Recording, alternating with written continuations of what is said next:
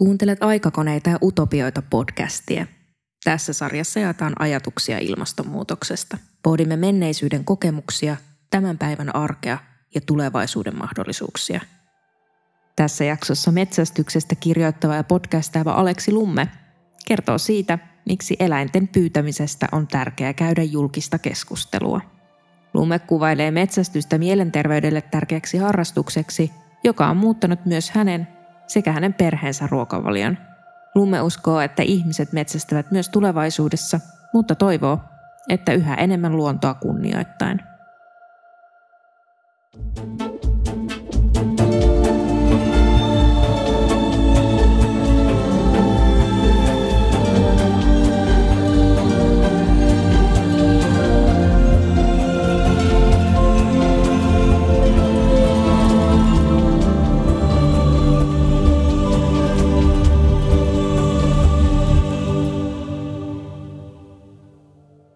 Mä oikeastaan yllätyin siitä, että miten ihmiset erityisesti täällä Helsingissä suhtautuu siihen, kun sanon, että metsästän. Mä ajattelin aluksi, että, että mun pitää vähän niin kuin ikään kuin jotenkin kovettaa itseni ja valmistautua puolustamaan tätä, että kuitenkin sitten kohta joku hyökkää kimppuun, kun minä jotain tällaista teen. Mutta se on ollut ihan ehkä melkein jopa päinvastainen se reaktio tuohon nähden. Joku, musta tuntuu, että se on se jopa tietyllä tavalla niin kuin yllättänyt eniten, että, että siihen sisältyy tiettyä semmoista niin kuin ihailua jopa yllättävän monella näyttäisi olevan vähän niin kuin samoja keloja ruokaan, liharuokaan liittyen er- erityisesti. Eli että ihmiset miettii vähän sitä, että nyt, nyt kun tämä tietoisuus siitä, että, että eläimilläkin on mieli ja liharuoka vaikuttaa ilmastoon, niin se, se leviää ja leviää yhä useampi ja useampi miettii sitä, että miten, mikä mun suhde nyt sitten tähän liharuokaan on. Niin sitten kun ikään kuin heille pystyy sanoa, että mä oon päässyt käsittelemään tätä asiaa, että mä oon niin tehnyt itseni kanssa sovinnon tämän asian suhteen, jonka, jonka kanssa tosi moni kamppailee, ja niin, niin kyllä siinä on sellaista, että, onpa siistiä. Kyllä metsästys on muuttanut mun ruokavalion, siis sen lihapuolen sillä että, että kyllä se on nyt niin kuin riistaa käytännössä kaikki. Ja viimeiset kolme vuotta mä oon, meidän perhe kokonaisuudessa on syönyt niin kuin sorkkaeläimiä. Että se niin tuotettu liha siitä on nyt pudonnut käytännössä kokonaan pois. Se ei ole ihan hirveästi silti vähentänyt mun lihansyöntiä, koska mä ajattelin, että se kokemus siitä, että nyt mä tapan tämän eläimen itse, on niin vahva, että sit mä jotenkin niin kuin, haluaisin tehdä sitä niin kuin merkittävästi vähemmän, mutta rehellisyyden nimissä niin ei ole käynyt. Kyllä se oli vahva ja ensimmäisen kerran, kun vaikka jonkun tommosen kauriin suolisti, niin kyllä se, oli, kyllä se meni niin kuin tosi tunteisiin se, se tilanne ja pisti niin kuin miettimään ja ymmärtämään, että, että tätä tästä, tästä tässä on tässä liharuossa niin kuin kysymys. Kyllä se oivallus ja ymmärrys niin kuin tosi kouriin tuntuvasti välitty. Ja kyllä Suomessa on niin kuin mahdollista tällainen perhe pitää, pitää tota, liharuuissa pelkästään riistalla, mutta se vaatii käytännössä just sitä, että pääsee johonkin hirvi- tai peuraporukkaan. Nämä alkaa olla niin isoja eläimiä ja peuroja nyt varsinkin Suomessa niin paljon, että, että joku kaksi peuralupaa vuodessa, niin se pitää kyllä perheen niin kuin aika hyvin. Aika hyvin lihoista. Se ei tavallaan vaadi sen ihmeempiä, mutta et, et, toki se, että pääsee porukkaan ja saa sen kaksi lupaa, niin se on, ei, se, ei se ihan helppoa ole. Se on mahdollista. Kaikki, kaikki ei pysty niin tekemään, se on matemaattinen mahdottomuus, mutta tietenkin jos lähdetään ajattelemaan siitä, että se meidän nykyisin kuluttama lihamäärä pitäisi jotenkin, se olisi se jotenkin, että tämä pitää ylläpitää, siitä ei voi niin karsia, niin sitten tietysti ongelmia tulee, mutta eihän se, sehän on ihan outo ajatus, että ei teidän liharuokaa ole tämmöisiä määriä syöty kuin joku muutama kymmenen vuotta.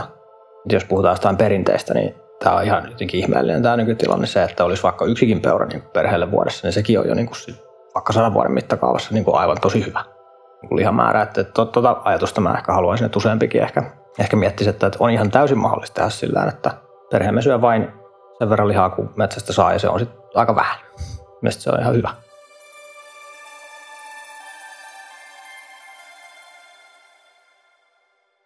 Metsästäminen on varmaan ensisijaisesti tai ensimmäinen sana, mikä sitä kuvaillessa tulee mieleen tämmöisestä jotenkin kaupunkitodellisuudesta katsottuna, niin se on aika tylsää.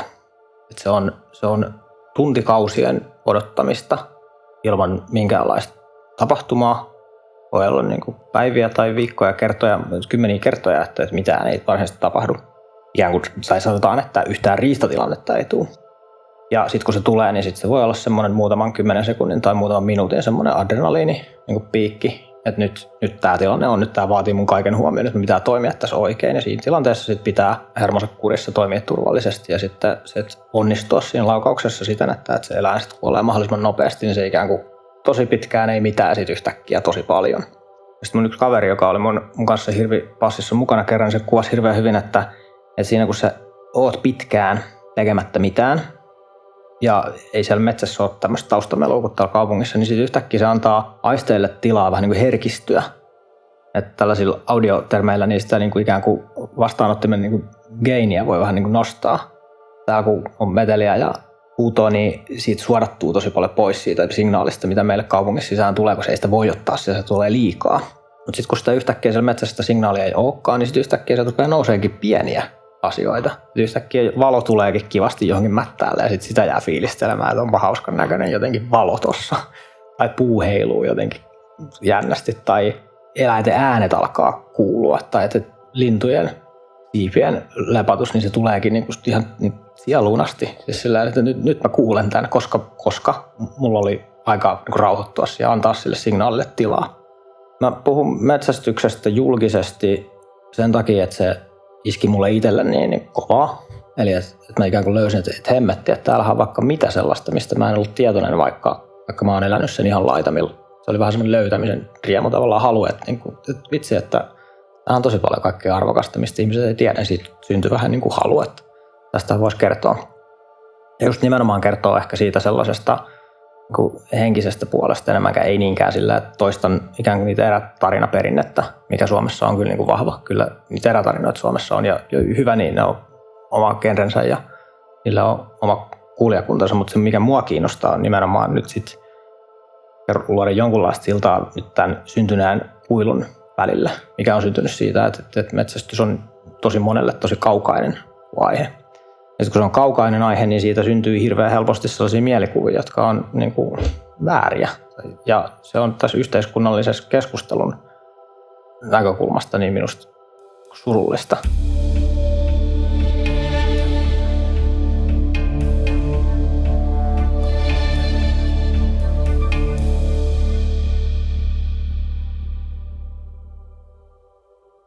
Mä uskon, että ihmislaji jossain muodossa jatkaa metsästystä kyllä niin tulevaisuudessakin.